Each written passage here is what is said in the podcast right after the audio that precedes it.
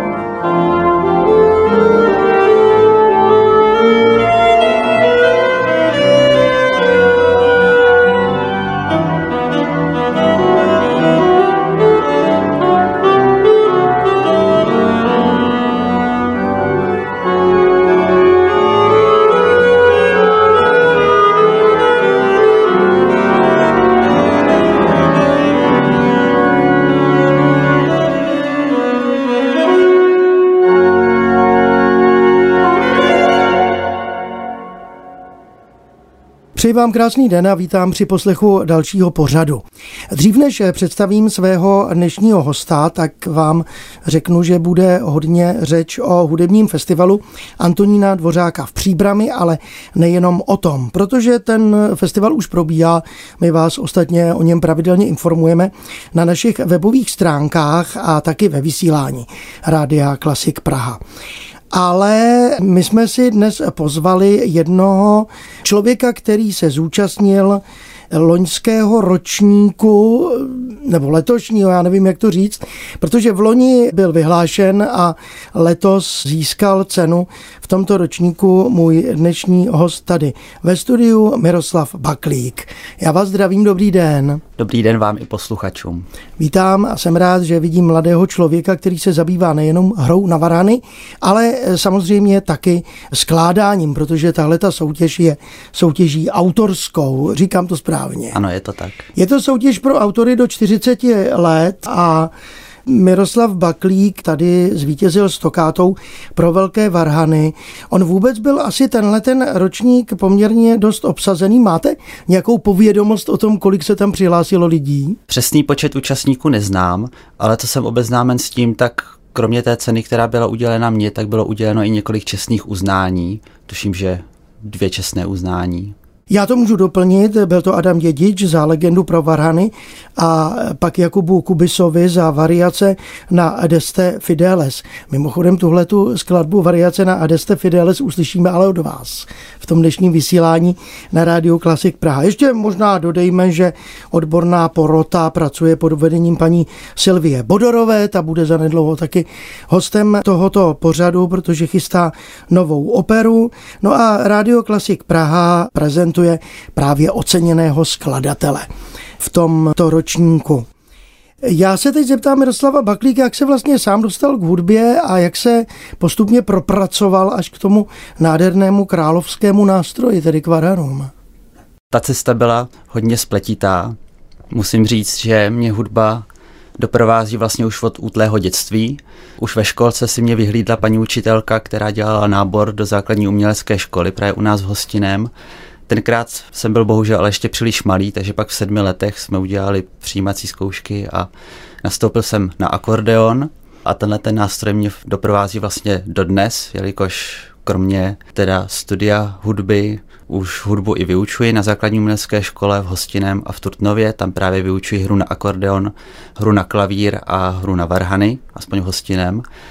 Kromě akordeonu jsem pak na základní městské škole začal studovat i klavír, jelikož jsem začal uvažovat o studiu na konzervatoři v Pardubicích. Dvakrát jsem se celkem připravoval na přijímací zkoušky, ale vždycky dvakrát jsem si to rozmyslel.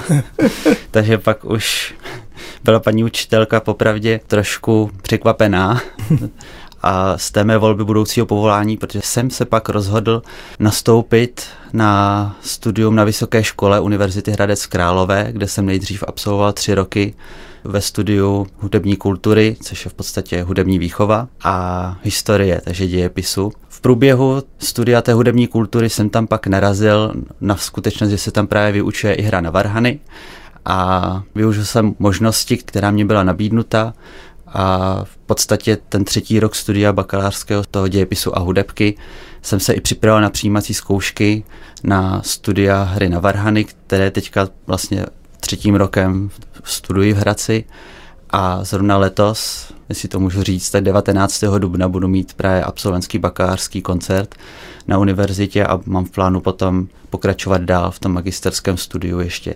Takže vlastně ta hudba mě provází už dá se říct, skoro 20 let a vystřídal jsem za tu dobu řadu nástrojů a musím říct, že když třeba akordeon, klavír a varhany, ono se může zdát, že to jsou nástroje od sebe vzdálené, ale akordeon stejně jako varhany je nástroj dechový, takže tam ta technika se tomu trošku podobá a ono je řada dalších varhaníků vlastně přešla z akordeonu na tenhle ten nástroj, ku podivu. Klavír ten se zase zdá, že má s varhanami hodně společného, že obojí má klávesy, ale ten princip hry a vzniku tónu je úplně odlišný u obou nástrojů s čímž se potom potýkám dost často právě při tom studiu na Univerzitě v Hradci Králové, kde mě paní doktorka Hejnová vyučuje mimo jiné i právě hře na klavír a snaží se ve mně toho varhaníka trochu potlačit. A pak naopak zase pan profesor Hora, který mě má na varhany, tak ten se ve mně snaží potlačit toho klavíristu, takže tam dochází k takovému trošku střetu, ale já si myslím, že varhaník se nemůže specializovat jenom na ten jeden nástroj, protože když pak, pokud se nestane koncertním varhaníkem a začne vyučovat na hudebce, což se samozřejmě nevylučuje, tak z velké části se stává i korepetitorem a to musí být právě i zdatný klavírista, takže to musí být vlastně jedno s druhým. To je pravda, tak teď už má vaše paní učitelka radost, že jste se dal nakonec na ten nástroj.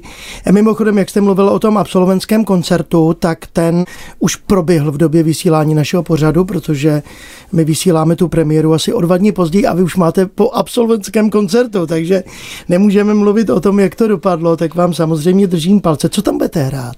Chystáme program poměrně bohatý, jelikož pan profesor Hora neaspiroval na to, abych měl jenom půl recitál, ale celý recitál. Takže uvedeme tokátou a fugou D-moll, takzvanou dorickou od Johana Sebastiana Bacha. Potom bude následovat sonáta Solemnis od Františka Musila a uzavřeme to chorálovou předehrou o hlavoplná trýzně a tokátou a fugou F-moll od Bedřicha Antonína Wiedermana. Takže tohle všechno už odeznělo. Stejně tak, jako odezněla první skladba v našem programu a to bylo Skercino, které jste vy sám napsal. Zajímavé na tom bylo, že tam, a to posluchači určitě poznali, nehráli jenom varany, ale taky saxofon. Tak kdo hrál spolu s vámi? Tak to byla moje paní učitelka Simona Hučíková, právě dříve zmíněna, která mě vyučovala na akordeon.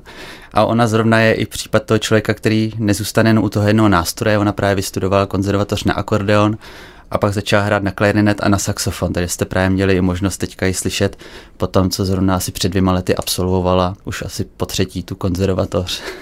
Vy jste tedy na tu kompoziční soutěž poslal tokátu pro velké varany. Tu já jenom vysvětlím posluchačům, technicky my ji neuslyšíme, protože to zakazují pravidla té soutěže. Musí zaznít až na tom koncertu, o kterém se zmíníme a tam si mohou posluchači poslechnout. Poté třeba může být samozřejmě taky natočena. Nevím, jestli se natáčí přímo tam nebo něco. Plánujete takového a tyhle ty nahrávky, které jste přinesl do našeho studia, ty jsou jaksi starší, anebo to jsou spíš spíš novinky? Abych řekl pravdu, tak veškerá moje tvorba jsou takové novinky. Já nejsem skladatel z povolání, já to dělám spíš jako nadšenec a musím říct, že jsem k tomu přišel trošku jako slepý k houslím, jelikož právě při studiu té hudební kultury tam se člověk neučí jenom hrát na klavír, aby doprovázel děti na hudebce, musí tam být samozřejmě trošku odborník z toho oboru, takže se tam učí základy hudební teorie, učí se tam harmonie, hudební formy. A právě když člověk neznalý toho, začne objevovat ty možnosti, které mu vlastně třeba tohleto studium nabízí, tak pak si řekne, že nechce zůstat jenom u toho, aby hrál vlastně dětem ty písničky na hudebce a začne trošku zkoušet své vlastní možnosti a tím začala vznikat taková první dílka. Musím říct, že mě trvá třeba další dobu, než nějakou skladbu dokončím. Já osobně si netroufám říct, že by některá z těch skladeb byla jako ve finální podobě, protože vždycky pak přijde nějaká třeba nová inspirace, nějaký hmm. jiný nápad, takže pak to člověk zase trošičku předělá, překope třeba nějaké takty, nějakou část přidá, nějakou část ubere ale to tak si myslím, že mývá jako velká část jako autorů a nemusí to být jenom skladby, že může to být vlastně jakékoliv dílo, které člověk po sobě zanechá. To jsou vlastně autoři, kteří přepisovali časem svoje skladby, měnili je, tak, no. dodělávali určité záležitosti, aby to bylo čím dál lepší a lepší. No ale je pravda, že teď bychom si už měli zase pustit další hudbu v našem pořadu, tak co jste vybral teď ze své autorské dílny? Tak jako další jsem vybral skladbu Skerco pro Varhany, tady, aby nedocházelo k záměně, právě ta první skladba byla nazvaná Skercino, jelikož se jedná o takovou drobnější skladbičku, no a i tou náladou je laděna trošku do jazzu, takže aby nebylo tak jako na vážnosti, proto to zdrobnili na Skercino. Zatímco tady ta skladba Skerco pro Varhany, tam jsem se nechal inspirovat trošku francouzskou hudbou varhaní počátku 20. století, nebo té první poloviny, kdy Maurice Dirifle vlastně napsal jednu ze svých prvních skladeb, také Skerco pro Varhany, takže tam vlastně posluchač, pokud je znalý té varhaní tvorby, tak tam může nalézt nějaké společné prvky těchto dvou skladeb.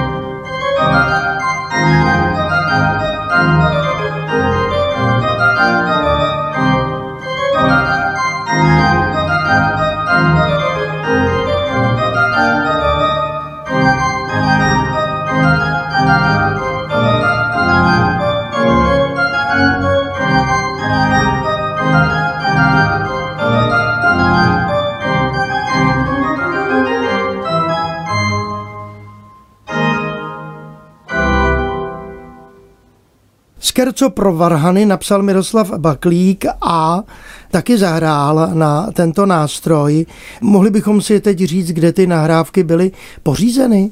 Všechny nahrávky nebyly pořízeny na jeden nástroj. Třeba hnedka ta první nahrávka, právě to Skercino pro altový saxofon a varhany, tak to jsem nahrával v Husově sboru ve dvoře Králové nad Labem. Tam je romantický nástroj poválečný po druhé světové válce postavený od firmy Jan Tuček. Tohleto Skerco pro varhany, to jsem nahrával na digitální nástroj, jelikož ty skladby je možné sice zahrát na větší nástroje, ale k něm obvykle jako nemývá moc přístup je to komplikovaný i s nahráváním, takže právě ten digitální nástroj v dnešní době už dokáže aspoň trošku jako simulovat ty možnosti těch varhan jako takových. Dobře, a ty další skladby teda můžeme říct za chviličku, když je to po každé jinde. Jinak vy jste mluvil taky o Morisi de Rifle jako o vašem určitém inspiračním zdroji. A teď, když to vezmeme vůbec, odkud se berou vaše inspirace, my teď budeme poslouchat za chviličku skladbu, která už jaksi napsána byla, ale vy jste ji upravil pro Varhany a za chviličku ji uslyšíme. Tak odkud se berou vaše inspirace? A vlastní nápady hlavně tedy. Abych řekl pravdu, tak ty zdroje inspirace jsou různorodé. Kolikrát třeba se přistihnu, že člověk třeba řídí auto. Já teda nerad jezdím se zapnutým rádiem, aby měl právě člověk čistou hlavu a najednou prostě blikne nějaká myšlenka a oni ty myšlenky mají takovou tendenci jako vyskočit a zase se schovat samozřejmě, takže pak když se konečně mám možnost dostat se k nějakému nástroji a snažím se tu myšlenku tak jako probudit, připomenout si, tak pak právě přitom jako vznikne takové různé proudování a tím pádem se ta skladba jako postupně rozvíjí. Já to nemám tak, že si řeknu, teďka napíšu fugu a začnu vymýšlet téma a teďka prostě člověk podle těch pravidel napíše tu skladbu. Kolikrát se přistihnu, že začnu psát nějaký dílko a v průběhu času z toho vznikne úplně něco jiného, než co jsem měl v plánu na začátku, no, že jak to vlastně člověk neustále rozvíjí. Jinak já nevím, jestli se můžu označovat vůbec jako za skladatele, jelikož to vystudované nemám. Dostal jste za to cenu teď. no, já si myslím, že to bylo trošičku o štěstí, ono to bylo vlastně první soutěž, na kterou jsem se takhle přihlásil a řekl jsem si, že člověk tím nemá co ztratit, naopak jako třeba získat. A tak právě každý skladatel jakoby odrazem té své vlastní doby, a ať už jsou události jak které, je samozřejmě ovlivněn těmi autory kteří skládali před ním, pokud se o to sám aktivně zajímá, což si myslím, že jako v zájmu každého skladatele, aby se právě jako třeba až moc neopakoval, ale zároveň by měl jako ten skladatel přinášet nějaké jako svěží myšlenky, nové, a u mě za vznikem těch skladeb stojí taky fakt, že my teďka v hostinem, kde vlastně varhaničím každou neděli, tak tam zatím aspoň probíhají přípravy na budoucí restaurování barokních varhan, které tam jsou. Jsou od Františka Pavla Horáka, jsou z roku 1792 a vlastně ten jejich stav v dnešní době už není úplně ideální. Zároveň ale se zachovaly aspoň co původu těch píšťal jako v podstatě od tohoto varhanáře jako jedny z mála u nás v republice. Takže za záchranu určitě stojí, takže už jsme spustili i řadu benefičních koncertů. Začali jsme vlastně o prázdninách minulého roku 2021. Na to navázala řada adventních koncertů a právě kvůli tomuto adventnímu koncertu, aspoň jednoho z té čtveřice, tak jsem právě složil tu skladbu následující, tu třetí. Já jen bych tady poupravil, ono se jedná o schodu náhod, ty, ty variace na Adeste Fideles, to je vlastně úplně jiná skladba, než vlastně zazní. A tady právě ta dvojitá fuga, ta vznikla, že jsem mi napsal vlastně na míru tomu našemu hostinskému nástroji, takže třeba ze začátku ta fuga je jenom čistě manuálová, nezapojuje se vůbec pedály, jakož ty barokní nástroje dřív měly takzvanou krátkou oktávu v pedálu, která sloužila vlastně jenom pro podporu basu, ani se nepočítal s nějakou solovou hrou pedálu. Aspoň tady u nás v Čechách, víme, že třeba v severním Německu, že třeba Johann Sebastian Bach nebo Buxtehude ty preludovali a improvizovali i s pedálem, který tam byl samostatný. U nás tomu tak nebylo. Takže právě ta dvojitá fuga využívá toho advent, no, vánočního nápěvu té koledy Adeste Fideles do zástupy věrných. A dvojitá fuga je to z toho důvodu, že tam vlastně nastupují dvě témata. Jedno využívá začátek té skladby a druhé téma využívá druhou polovinu v podstatě té koledy. Vy jste hodně rychle přešel na to vysvětlení té následující skladby. Já jsem se chtěl přece jenom ještě na pár věcí zeptat, ale samozřejmě k té skladbě se dostaneme za chviličku, protože vy jste mluvil o tom, že tyhle ty skladby jsou poměrně jaksi novější, tak vy nějak, prostě je to nápad, neplánujete do budoucna ani stát se hudebním skladatelem. No, musím říct, že řada kantorů kolem mě už se mě ptala, jestli nemám v plánu jako třeba studovat skladbu, když jsem do toho takový fanda a, a říkám si, že bude mě teďka v květnu 25, takže dá se říct, že ještě spoustu... Máte čas. Že mám ještě celý život před sebou. Říkám si, studoval jsem v hudebku dějepis, pak jsem rychle přešel na varhany, ještě mám v plánu udělat si konzervatoř minimálně na klavír, třeba i ten akordeon.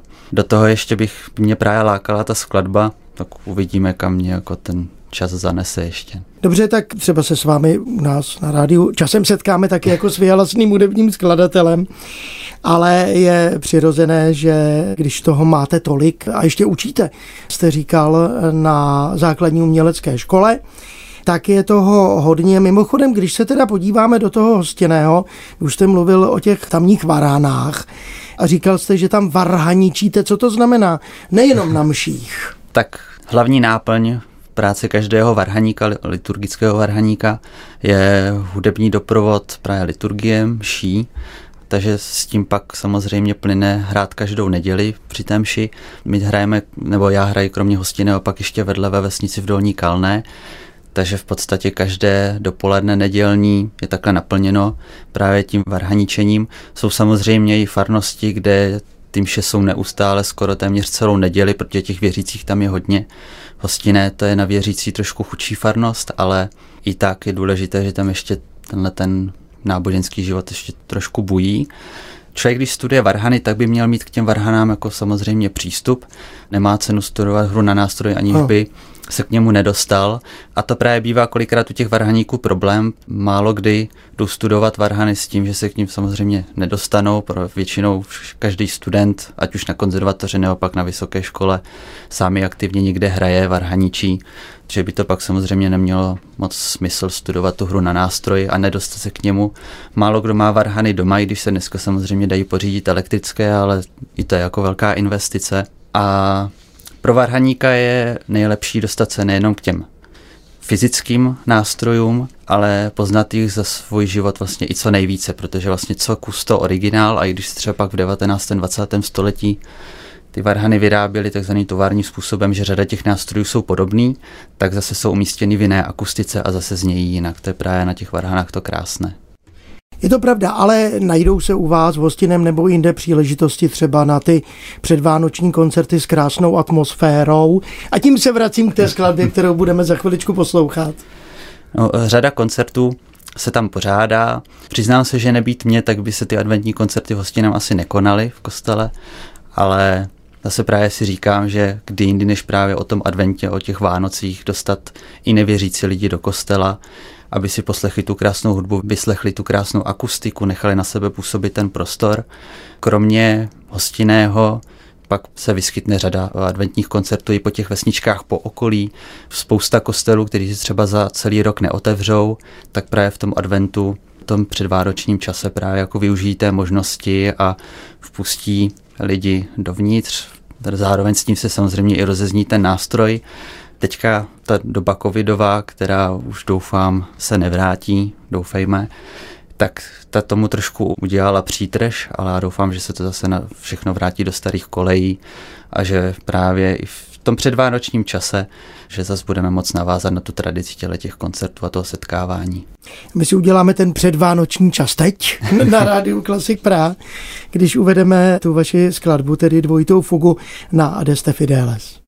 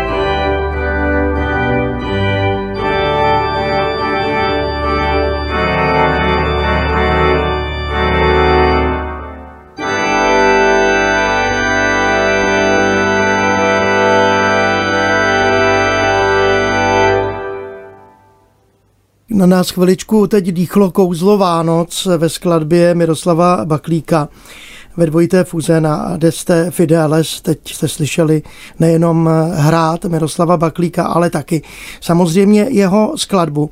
Před námi už je skladba poslední, my jsme zvolili jenom několik ukázek a nechtěli jsme narušovat jaksi skladbami jiných autorů, ale když bych se teď obecně zeptal, jakou hudbu třeba posloucháte? Je to jenom ta hudba varhaní? Je vám 25, jste se přiznal. Je to tak. Abych řekl pravdu, tak můj hudební vkus není nějak jako přísně vyhraněný.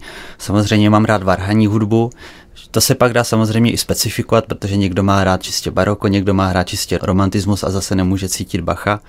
I když já tyhle ty přístupy nemám moc rád, člověk by měl být otevřen vlastně všem možnostem. Přiznám se, že třeba i rád poslouchám občas Pendereckého nebo hmm. Schoenberga, což jsou zrovna skladatel, který se netěší třeba velké oblibě právě kvůli těm experimentům, které v té své hudbě provádějí. Ale já jim jsem otevřený, protože třeba i Messien, že ve své době byl poměrně novátorský svým kompozičním stylem a v dnešní době je hlavně ve Francii že hodně uznáván, že i když ve své době byl také uznávaným varhaníkem, ale myslím si, že jako laická veřejnost je to jako v dnešní době, že skladatel se nesmí nechat odradit tím, že napíše třeba nějakou skladbu a spoustě lidem se nemusí líbit, že jo, protože se tam ten skladatel snaží o nějaký novátorský přístup, snaží se být trošku odvážný a pak, když to zahraje v kostele ještě třeba laické veřejnosti, tak pak si kolikrát řekne, no ale ta písnička, co byla předtím, ta byla hezčí, tohle to bylo to, takový až moc moderní třeba. Jo, já se snažím najít takovou střední cestu, aby se ty skladby daly poslouchat a zároveň, abych si jako sám v sobě mohl říct, že zas tak jako moc neopisuji a že ty nápady jako trošku vycházejí i ze mě. Jinak když se vrátím ještě k tomu hudebnímu vkusu, tak samozřejmě neposlouchám jenom klasickou hudbu, poslouchám i tu non-articifiální, mám rád třeba jazz, tu americkou hudbu, swing, tu první polovinu 20. století. A jako interpretovi, co vám říká improvizace? Tak improvizace je určitě nedílnou součástí těla i duše varhaníka. Nejenom toho liturgického, ale pak třeba i toho koncertního. Já se přiznám, že já sám jsem ještě žádným improvizačním školením přímo neprošel. Jsem v tomto směru trošku nepolíbený, ale Možná zas naopak, když člověk jako má možnost v dnešní době ty přístupy k těm nahrávkám, že jo, jsou neuvěřitelné oproti třeba před sto lety, kdy prostě ještě nebyly ani gramofonové desky pomalu. Dneska si člověk zapne YouTube a najde tam Oliviera Latryho, jak prostě improvizuje v Notre Dame, že jo, nějaké nahrávky a tak.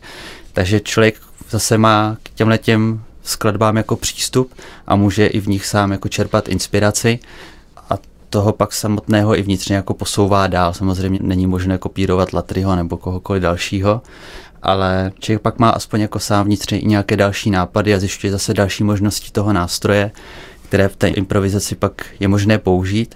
A ono často i ta improvizace právě pak stojí jako za zrodem těch skladeb, že i v průběhu skladby, když se přistihnu, že najednou nastane patová situace, že nevím jak dál, tak prostě si zkusím pak jako kousek zahrát zpětně a pak zkusím jako improvizovat a najednou přitom vyplyne nějaká myšlenka, kterou je možné jako použít. Tak já myslím, že hostinem už jsme toho eh, řekli dost, ale vy znáte třeba i varhany na jiných místech. Možná jste se sám zasloužil, jak jsem se dočetl o takový alespoň počátek toho restaurování varaního nástroje. To už je hotovo, my už jsme o tom trošku mluvili. Zatím probíhají plány, chystá se všechno to dlouhé papírování. Ono nejhorší je rozhoupat vlastně celý ten systém, protože co si budeme nalhávat, v restaurování varhan je hodně náročná záležitost nejenom fyzicky, ale hlavně finančně. Když řeknu, že ty varhany před třemi lety měly výjít na 3,5 milionu a hmm. před rokem vyšly na 5 milionů, je si člověk řekne jako co blázní, že jo, ty varhany hrajou a někdo si za to může postavit dům, že jo, v dnešní době, když už asi taky ne, při těch cenách. Ale dřív, jako před tím rokem to ještě možné bylo. A tak právě pak je důležitý najít argumenty pro to, proč se do toho pustit, protože ty varhany sice hrají, ale může se stát při těch suchých létech a při tom všem opotřebovávání se a červotoč pracuje, tak se může stát, že ty varhany najednou stichnou a už to nebude stát hmm. 5 milionů, ale 10 nebo 20. A nebo už se třeba ty varhany ani nedají dát dokupy. A zrovna u toho hostnického nástroje si myslím, že by to byla velká škoda, protože tam se zachovaly rejstříky, které v podstatě u těch varhanů od tohoto varhanáře Františka Pavla Horáka třeba ani jinde nenajdeme. Původně tam měl být třeba i 16 stopí rejstřík Quintadena, který aspoň je známo, že byl pouze u starých varhan v Kolíně. Ty varhany se dodnes nezachovaly. Měla tam být dvojice mixturových rejstříků, jo, pětiřadá mixtura, pětiřadý cymbál. Ty se zachovaly dokonce do dnešní doby. A i když už jsou samozřejmě přeladěné a jako poškozené ty píšťalky, tak stejně, když člověk na to pak začne třeba na závěr mše, štědrovečerní, když se pak spustí to plné pléno se všema těma principalovými rejstříkama s tou dvojicí mixtur, tak pak to prostě člověka vrátí těch 200-300 let zpátky, jak ty varhany dřív hrály. A i když ten nástroj v dnešní době není v ideálním stavu a určitě si zaslouží tu záchranu, tak právě ty okamžiky, kdy pak člověk jako má možnost těm druhým ukázat, jak ten nástroj vlastně krásně zní a že to jsou vlastně takové, jsou to nástroje, které mají duši a můžou vlastně člověka vrátit povědomě o těch 100, 200, 300 let zpátky. A člověk, i když třeba tu dobu prostě nemá možnost zažít, tak aspoň si může připadat jako v té době, když se ještě zahraje na ten nástroj hudba, která mu byla napsána na míru, že jo, ta dobová literatura, tak ještě vůbec prostě člověk pak najednou se dostává úplně do jiné dimenze zaníceně o tom povídáte. A tak vám přeji, aby těch nástrojů jste během svého života potkal těch vynikajících nástrojů co nejvíc, aby se to povedlo i v hostinem samozřejmě, v místě vašeho rodiště. A teď už před tou poslední skladbou našeho pořadu se zeptám, chystáte něco kromě vystoupení, o tom pohovoříme zvlášť, chviličku na hudebním festivalu Antonína Dvořáka v Příbrami nějaká další vystoupení, nebo máte něco důležitého rozepsaného? Abych řekl pravdu, tak v současné době nemám na to skládání ani moc čas, protože, jak už jsem řekl, jsem teďka ve třetím ročníku bakalářského studia, takže státnice klepou na dveře nemilosrdně, takže píšu bakalářskou práci, připravujeme se na ten bakalářský koncert 23. března jsme měli možnost i vystoupit jako studenti Univerzity Hradec Králové s Filharmonií Hradec Králové.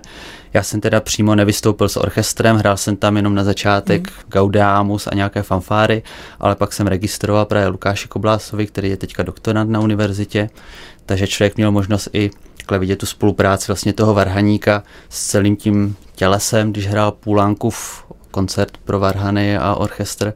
Jinak Plánujeme se účastnit soutěže s mezinárodní účastí na Slovensku v Ružomberku v rámci pedagogických fakult univerzit a potom v květnu 11. až 12. tuším to vychází, bude zase soutěž pedagogických fakult ve hře na Varhany, ale i v dalších nástrojích v Praze, takže zatím se chystáme využít toho programu, který nachystám vlastně na ten bakářský koncert a vytěžit z toho maximum, abychom to využili při těch soutěžích. No a 24. května na Svaté hoře u Příbramy bude vystupovat Miroslav Baklík s tokátou pro velké varhany. Já doplním, že tady bude taky účinkovat Morningside Choir ze Spojených států amerických. Je to univerzitní sbor ze státu Iowa, který se představí s gospelovým a sakrálním programem a pak tam tedy bude taky vítěz 6. ročníku kompoziční soutěže Miroslav Baklík, který byl tady hostem v našem studiu. Mimochodem příští ročník je vyhlášen na téma smyčcový kvartet, tak se těším, že za rok tady zase potkám dalšího mladého umělce do 40 let, vítěze soutěže hudebního festivalu Antonína Dvořáka v Příbrami. Tak já vám přeji teď ještě jednou hodně úspěchů ve všem, na co se teď chystáte. Samozřejmě ta studia jsou teď primární pro vás, takže zlomte vás ve všem a co uslyšíme od vás na závěr. Já vám děkuji moc za přání a na závěr zazní fantazie na chorál svatý Václave. Já jestli můžu tu skladbu trošku uvést, tak má víc částí a pracuje s barokním nápěvem chorálu svatý Václave, který se teďka nejběžněji hraje právě při liturgii.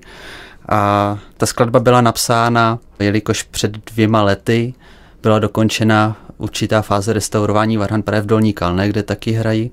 A tak právě při tom koncertě, kdy byly ty varhany oficiálně jako předány a představeny veřejnosti po té opravě, tak právě za tím účelem jsem napsal tuhle tu skladbu. Bylo to zároveň i na svátek svatého Václava, který je zároveň i patronem toho kostela v Dolní Kalné. Takže toliko k okolnostem vzniku té skladby. Teď si ji poslechneme. Já vám moc děkuji a zase někdy nashledanou v našem studiu. Já děkuji za pozvání, nashledanou.